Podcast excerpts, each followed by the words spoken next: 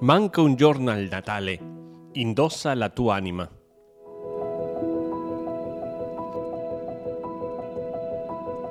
Che allegria! Yuhu! Che emozione! Il Natale mi riporta quando ero bambino. Ricordo che l'albero del Natale era dentro di una scatola di cartone e nella scatola c'era anche il presepio. Lo preparavo con la mia mamma e con la mia sorella. Era un presepio grande. Spostavamo un poco il divano della sala e mettevamo nell'angolo il presepio. Avevamo delle statue di gesso molto belle, come quelli che si fanno a Napoli. Mettevamo Maria, Giuseppe i Re Magi.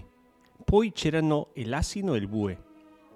Sì, è vero, c'erano gli animali tradizionali, ma io mettevo il mio giocattolo, un simpatico maialino rosato, e poi mettevano le luci tutti intorno al presepio.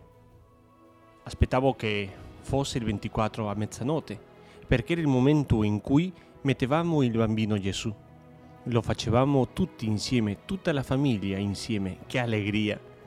Questo momento lo ricordo con nostalgia e gratitudine. Avevamo una fede semplice, quella di coloro che credono e non si fanno tanti problemi. Penso che dobbiamo rendere grazie e lodare Dio, come Zaccaria nel Vangelo di oggi. Zaccaria, il padre di Giovanni, ammutolì perché non aveva creduto al messaggio di Dio. Però, dopo la nascita di Giovanni, la sua bocca si aprì e si solse la sua lingua e cantò dicendo, Benedetto il Signore, Dio di Israele, perché ha visitato e redento al suo popolo. È verissimo, ha visitato il suo popolo, ci ha redento ci ha redento. Chi può non arrendersi a questo regalo così tenero e allo stesso tempo potente?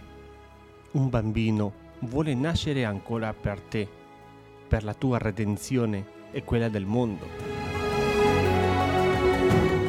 Ti consiglio di leggere il Vangelo di Luca al capitolo 2, dal versetto 1 al 20, e poi il Vangelo di San Matteo, tutto il capitolo 2 leggi e medita piano piano e prega. A presto!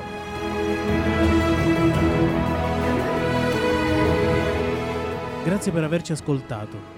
Condividi questo podcast con i tuoi amici e familiari. Seguici e contattaci su Instagram alla pagina Radiografia Grau.